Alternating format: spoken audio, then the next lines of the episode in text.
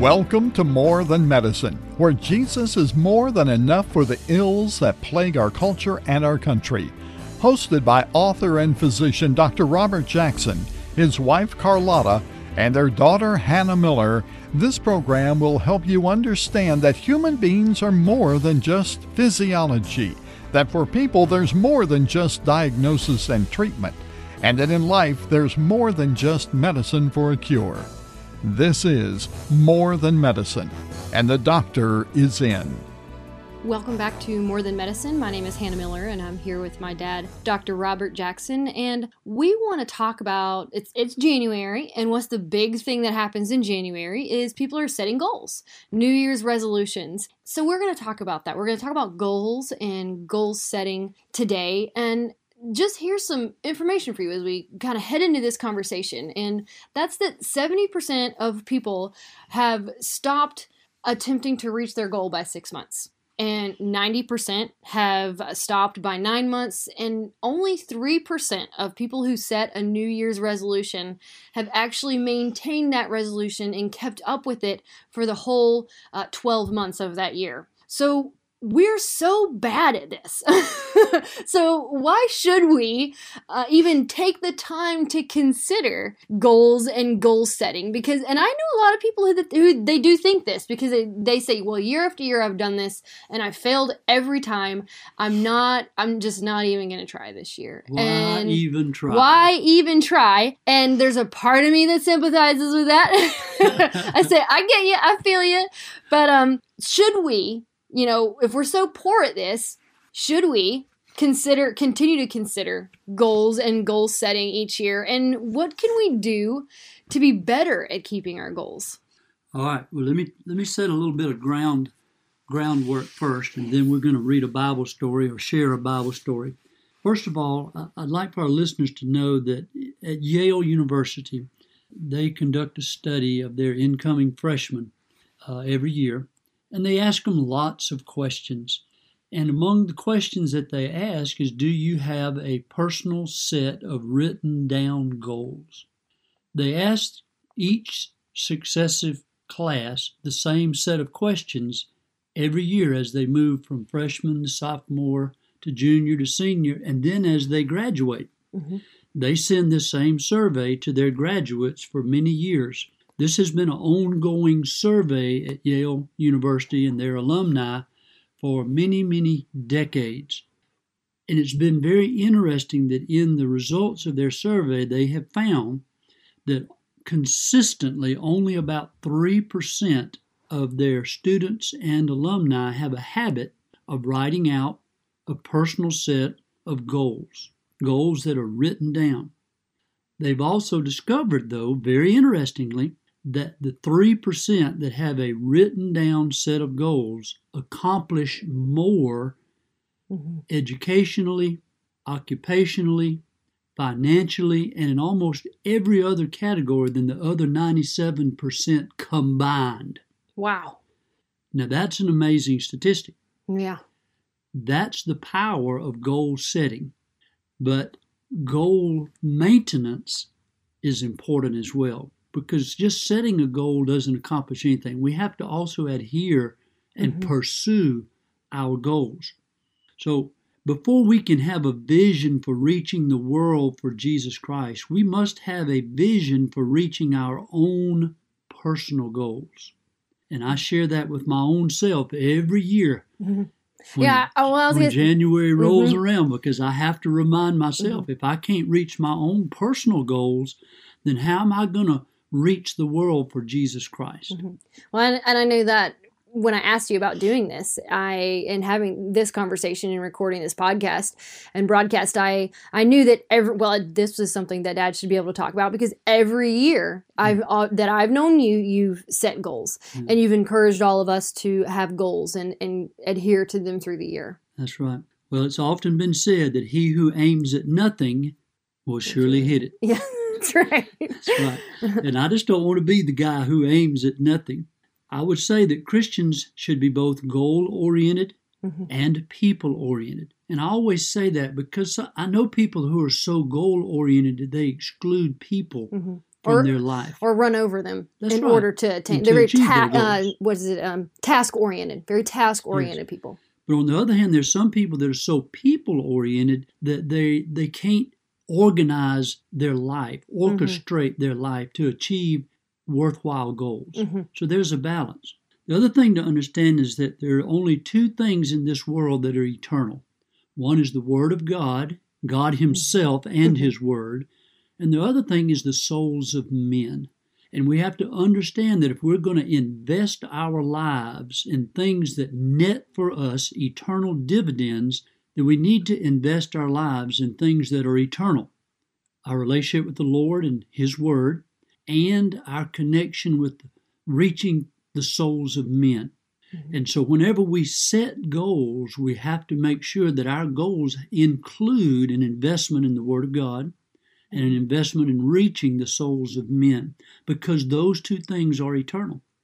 The Bible tells us that, that Jesus said that He chose us to bear fruit, to be fruitful. That's John 15 and verse 16. He chose us and ordained us that we Mhm. should bear much fruit. I also suggest that a life lived aimlessly will, will not be a productive and fruitful, fruit bearing life. And, that's- you're right there talking about spiritual fruit. Yes. Um, a lot of times we hear that and we think about children because of, you know, in Genesis it says, go forth and be fruitful and multiply. And that's what a lot of people think of. But, you know, this conversation obviously is talking about spiritual discipline and spiritual fruit, character, you know, having the fruit of good character. That's right. Or, or fruitfulness and witnessing, Right. reaching the world. So I, I submit to our listeners and to myself every January when this Mhm. time runs around that we all need a good set of, of goals that Mhm. helps us to accomplish the objectives in life that God has given us. Now let's start with a definition of success. I would submit that success is the continual achievement of worthwhile, God inspired goals. There are a lot of definitions of success out there, but success is a continual achievement of worthwhile, God inspired goals. And that means that I am doing and being what God wants me to do and be. Mm. Remember the hymn that we sing, Trust and Obey? Yeah. There's no other way to be happy in Jesus but to Mhm. trust and obey. Well, there's no other way to be successful in the Lord unless we're trusting Mhm. and obeying. So let's give a definition of a goal. A goal is a definite, measurable, simply stated objective toward which we have committed ourselves to strive. Let me say Mhm. that again. It's a definite, measurable, simply stated objective toward which we have committed ourselves to strive. Now, having said that, let's rehearse an Old Testament story that most of our listeners will know very well. In Genesis chapter 24, Abraham is, is getting older. He has a son named Isaac. His wife Sarah has died, and he is eager to find a bride for Isaac. Mhm. So he recruits his servant, his chief servant, who's responsible for everything that he owns, and he charges him to go and find a bride for Isaac. And he says to him, I do not want you to get a bride from anybody in this surrounding country in Canaan, but I want you to go back to my family in northern Mesopotamia, where he came from, and find a bride for Isaac from there. So Eleazar, as I believe the, the servant's name, Mhm. agrees to do this. He takes a vow and he promises Abraham that he will do this and that he would not take a, a bride for Isaac from the surrounding countryside in Canaan. And then in verse 10 it says that the servant took 10 of his master's camels and he left, taking with him all kinds of good things from his master. And he set out for uh, Aram Naharaim, which is northern Mesopotamia, and he made his way to the town of Nahor. He had the camels kneel down near the well outside the town. It was toward evening, the time when the women go out to draw water. The first thing he did, Miss Hannah, was he prayed. O Lord God of my master Abraham, give me success today and show kindness to my master Abraham. See, I am standing beside this spring, and the daughters of the townspeople are coming out to draw water. May it be that when I say to a girl, Please let down your jar that I may have a drink. And she says, Drink, and I'll water your camels too. Let her be the one you have chosen for your servant Isaac. By this I will know that you have shown kindness to my master. Now let's stop there and talk about this a minute. How much water will 10 thirsty camels drink? A lot of water. so when one young lady who doesn't even know this strange man Mhm. offers not only to give him a drink, but also his 10 thirsty camels, he would know that that was a spectacular and supernatural answer Mhm. to his prayer. So the Bible says that before he had even finished praying, Rebekah came out with her jar on her shoulder. She was the daughter of Bethuel, the son of Milcah, who was the wife of Abraham's brother, Nahor. So this servant, God had led him exactly to the community where Abraham's kinfolk lived. The girl was very beautiful, a virgin. No man had ever lain with her. She went down to the spring, filled her jar, and came up again. The servant hurried to meet her and said, Please give me a little water from your jar. Drink, my lord, she said, and quickly lowered the jar to her hands and gave him a drink. After she had given him a drink, she said, I'll draw water for your camels too, until they have finished drinking.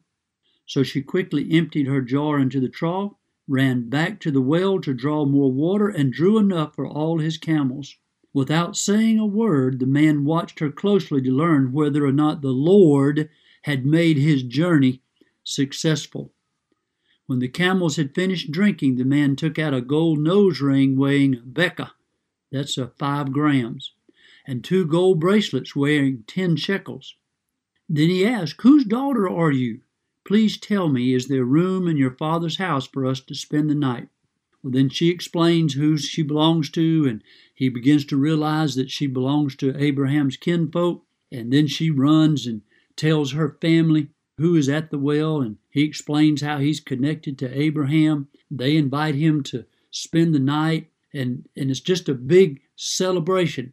And it's interestingly that when he realizes who he's connected to and who she belongs to, in verse 26, the servant bowed down and worshiped the Lord, saying, Praise be to the Lord, the God of my master Abraham, who has not abandoned his kindness and faithfulness to my master. As for me, the Lord has led me on the journey to the house of my master's relatives. And if people have ever read this story, they know that he explains the whole story to the household of Rebekah's family. They agree to let her go with him, and the servant takes Rebekah back to Isaac, and they are Mhm. married. And it's a very interesting story, but it's a story of God's divine providence, a story of God's supernatural direction. It's a story of God answering prayer. Mhm. So, having read the story, I want us to take us back to this whole notion of setting goals. If you remember, I said that a good goal was definite, hmm it was measurable, and it was simply stated. Now, 40 years ago, I heard Charles Stanley at First Baptist Church in Atlanta say that hazy goals makes for hazy living. and he's right. He was exactly right. And this servant had a very definite, measurable, simply stated goal. And when he prayed, he said, Lord, let the one who comes and not only gives me a drink, but gives drink to all my camels, let her be the one. Mhm. Now, that's bizarre. hmm That's just so unbelievable that he would even make a request like that, that he would have an objective or a goal like that. But that was his goal. And it was very simply stated, it was very obviously measurable. He would know plainly when he achieved his goal, and it was a very definite goal. And you see, he knew exactly when his objective was met because when she lowered her jar to give him water and began to water the camels, he knew immediately that Mhm. she was the one. Now, let me make some suggestions. When you're setting goals and you sit down the very first thing that has to happen is you need to be in prayer. Mhm. We need to pray about our goals so that we obtain the mind of Christ. It does us no good to just sit down and make out goals that have no bearing whatsoever on the Word of God or where God is leading us. We must always seek to find out where God is moving Mhm. in the world around us, in our family, in our own lives. Prayer has to come first. And it's interesting that this servant, the very first thing he did was what? He prayed. Prayed. He sure Mhm. did. And he sets a good example for us. We need to pray first so that we can acquire the mind of Christ about our goal Mhm. setting. And the thing about his prayer too is kind of going back to what you were just saying. Though, is I mean, what if he had just prayed, "Bring somebody along"? Yeah. I mean, what if he just said, "Lord, bring a girl"? You know, Bring bring right- bring a girl. bring, Bring a girl. right you know, and it was it was vague, and there was no was- like this is what I. You know, then how is it? And ten girls show up at That's the well, and That's then he's got to ask him, okay, well, Which one? which one? Right. And then he's got it. So, you know, as you said, it, there was no hazy goal. So he didn't have mm-hmm. to live in a hazy manner trying to figure out. He was very specific. Yeah. And it allowed for when that, when God fulfilled that, he was very easily able to see this is exactly the one. Hmm. Now, I would encourage people when you sit down to write your goals after you've prayed, try to project yourself into the future and visualize who is it that God wants you to be and what is it that God wants you to have accomplished in your life. Write these things down and understand that these are your long range goals. Mhm. And then you set short range goals to help you accomplish the long range goals. The short range goals usually revolve around milestones in your life or around calendar events. Uh, short range goals for students usually revolve around the academic year. Mhm. For businessmen, sometimes it, involve, it revolves around their, their financial year. Mhm. So everybody's life is different, and they should set their short range goals to revolve around different events in their year. Now, what about long term goals? Let me just give you a couple examples. For me, I tell people that their goals need to be the ham, biscuit, and potato salad goals. okay. Now, what I mean by that is this I have been to lots of funerals in my life. okay. Now I know where you're, where you're And going. after the funeral, what does people what do people do? They all go mm-hmm. back to that person's home and they stand around the kitchen counter and they eat ham biscuits and potato salad and they talk about the person that is deceased. Now, I've heard lots of conversations that you would not repeat in polite conversation, hmm polite company. Mhm. But I've also been in the home of people who have gone to Jesus who were godly, God fearing people. And the family members stood around and they talked about that saint who has gone to Jesus. And the conversation was God honoring and a blessing to listen to. And you see, when I'm going to Jesus, Miss Hannah, and when all the friends and family gather at the kitchen counter in my house eating ham biscuits and potato salad, having that conversation, there are certain things that I want them to say about Dr. Jackson. Mhm. One of them that I determined a long time ago is I want them to be able to say that, that you know, that Dr. Jackson, he really knew how to teach the Bible. hmm Ezra 7:10 says that Ezra purposed in his heart to study the law of the Lord and to obey it and to teach his statutes and ordinances in Israel. When I first read that way back in college, I said, "Oh Lord Jesus, I want that to be true about me." Mhm. And ever since then, it has been one of my long range goals to be like Ezra, somebody who could teach God's statutes and ordinances in Israel. But I had to study the law of the Lord first, and I had to determine in my heart to obey it. And I want somebody to say when I'm dead and gone, the old Robert, he knew how to teach the word. hmm The other thing I want is when I'm dead and gone and everybody's at the church, at my funeral, I want half the church house to be full of people that my family doesn't even know who they are, but they're people that I have led to the Lord somewhere in my life through my medical practice or, or somewhere. Mm-hmm. And they go look around and say, Who are all these people? But they're going to be people that I have had the privilege of leading them to faith in Christ. And you see, these are my long range objectives.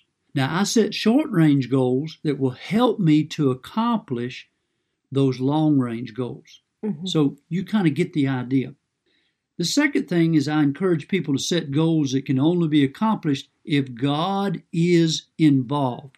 You see, Eliezer's goal was a big goal. Right. I mean, it, it was a supernatural request, mm-hmm. and, and it wasn't going to happen unless God did something. Survival and making ends meet is no goal for a Christian. Jesus took care of that in Matthew 6. He told us that He would take care of all of our basic needs for food, shelter, and clothing. So when I hear Christians say all the time, Oh, Doc, I'm just getting by, I'm just surviving, I, I realize that they don't really understand how Jesus has provided for us and how He's encouraged us to be overcomers mm-hmm. in this world. The third thing is categorize your goals. Make your goals out for, for your physical life, your social mm-hmm. life, your mental development, for your spiritual life, for your business, for your family. Categorize each of your goals and then make goals for each of those categories. When I first made my goals way back in college, it only filled about half of a five by seven card. Very simple, mm-hmm. very short, but now, when I write my goals, it takes two or three pages because I have lots of goals and lots of categories. And then you must have a consuming passion for the accomplishment of your goals. A little bit of fire is quenched by a little bit of water. Mm. But when there's a consuming fire, every fire truck in town can't put it out. Mm-hmm. And the same thing is true about our goals. We have to have a consuming passion for our goals. We have to make a strong commitment, just like Eleazar did, and we have to have to make provisions. You see, he loaded up 10 camels. Mm-hmm. Not only did he make provisions, but he made a long journey. He applied diligence and effort to the accomplishments of his goals. There's an old Chinese proverb that says that he who stands on side of mountain with open mouth, waiting for roast duck to fly in, has a skinny belly. Well, you see, Eleazar wasn't that kind of guy. Mm-hmm. He made provisions, he took a journey, and ultimately accomplished his goal. Those of us who set goals also have to make a commitment. We have to make provisions. We have to apply diligence. And there has to be a consuming passion in our hearts for accomplishing our goals. And then, like Eleazar, when we start to see our goals come true, then we have to praise God for the accomplishment of our goals. He was very careful on two separate occasions to actually fall on his face and praise God when parts of his goal came true. I also encourage folks to set a realistic goal, lest you be continually discouraged. It would not be realistic for me to set a goal to become a millionaire in 12 calendar months. You know, people don't become millionaires overnight unless they win the lottery. You mm-hmm. know, people become millionaires over a lifetime of diligent work and investing. And so people should set realistic goals, but yet their goals should be just out of reach so that God has to be involved supernaturally for those goals to be accomplished. And then review your goals weekly. Now I'm talking about what does it take for us to accomplish our goals without falling out along the wayside. Mm-hmm. Review them every week, realign them as needed, and rededicate yourselves daily to the accomplishment of our goals. Whatever captures your mind will eventually capture you. And that's why it's so important to review your goals every day or every week so that they become a part of your mindset. They become a part of your thinking. So, in conclusion, I would say this devise your goals prayerfully and carefully, see them clearly. That means they need to be written down and mm-hmm. kept in a place where you can see them every week. Want them desperately. There has to be a consuming passion in your heart for the accomplishment of your goals. So that a little bit of opposition, a little bit of trouble, a little bit of hardship and tribulation in your life doesn't keep you from accomplishing your goal. then pursue them relentlessly with persistence. The first requirement in the accomplishment of a great dream is a great capacity to dream. The second requirement is persistence or a faith in the dream. In other words, the ability to pursue relentlessly that dream. And then I would say, act today as if it's a reality. If we have a goal but no plan and no action, that goal is just a dream. However, if we have a goal plus a plan of action and we put it into action, that goal becomes a reality. Now, Miss Hannah, you've heard me say this plenty of times. If you think you look funny sitting on a horse, you'll never lead a cavalry charge. now, lots of people have no vision for the accomplishment of their goals because they just think it's preposterous. If you think you look funny sitting on a horse, you're never going to stand, sit on a horse with a drawn saber in front of a hundred cavalrymen and lead them across the battlefield with bullets flying and cannonballs flying and bugles blaring and confidently lead them in a cavalry charge. Because you lack confidence, you lack conviction. Those men will not follow you into battle. And by the same token, if you do not have a conviction that you can accomplish your goals, if you do not have confidence in God's ability to work through you to accomplish your goals, you will never ever get there. Ask yourself frequently Am I getting where I'm going or am I just spinning my wheels? There has to be a frequent measurement of your progress. And then the last thing is to be accountable. When you set your goals, you've got to have an accountability partner, somebody that'll talk to you once a week and ask you, How are you doing in the pursuit of your goals? That's the key difference between the folks who fall out along the wayside and those who actually accomplish their goals year by year. And those are the ones who fall in the 3% that accomplish more than everybody else. Mm-hmm. Dad, thanks so much for sharing all this. What a great word for us on goals and setting goals and how to maintain and stick with the goals that we've set. I know it's been really encouraging for myself. And that last thing that you just said, accountability, uh, this was one of the first years that I shared with another like some of my bigger goals because mm-hmm. you don't want this element of what if I don't what if I don't get there? I'm going to be so ashamed and I don't yeah. want people to know. um, but this was one of the years where I said, no, I'm going to set this goal and I'm going to put it out there in the universe yep. and I'm going to do my best to to make get there happen. to make it happen. It may not happen this year because of, of what it is and, and the nature of my life right now as a mom with three kids. But but I'm going to do my best to get there. So uh, thanks so much for this conversation, Dad, and uh, and we'll see you all next week. Thank you for listening to today's edition of More Than Medicine. You can follow Jackson Family Ministry on Facebook, Instagram, and on their website. Be sure to contact them via jacksonfamilyministry at gmail.com for speaking engagements and for book information. Join us next time for More Than Medicine.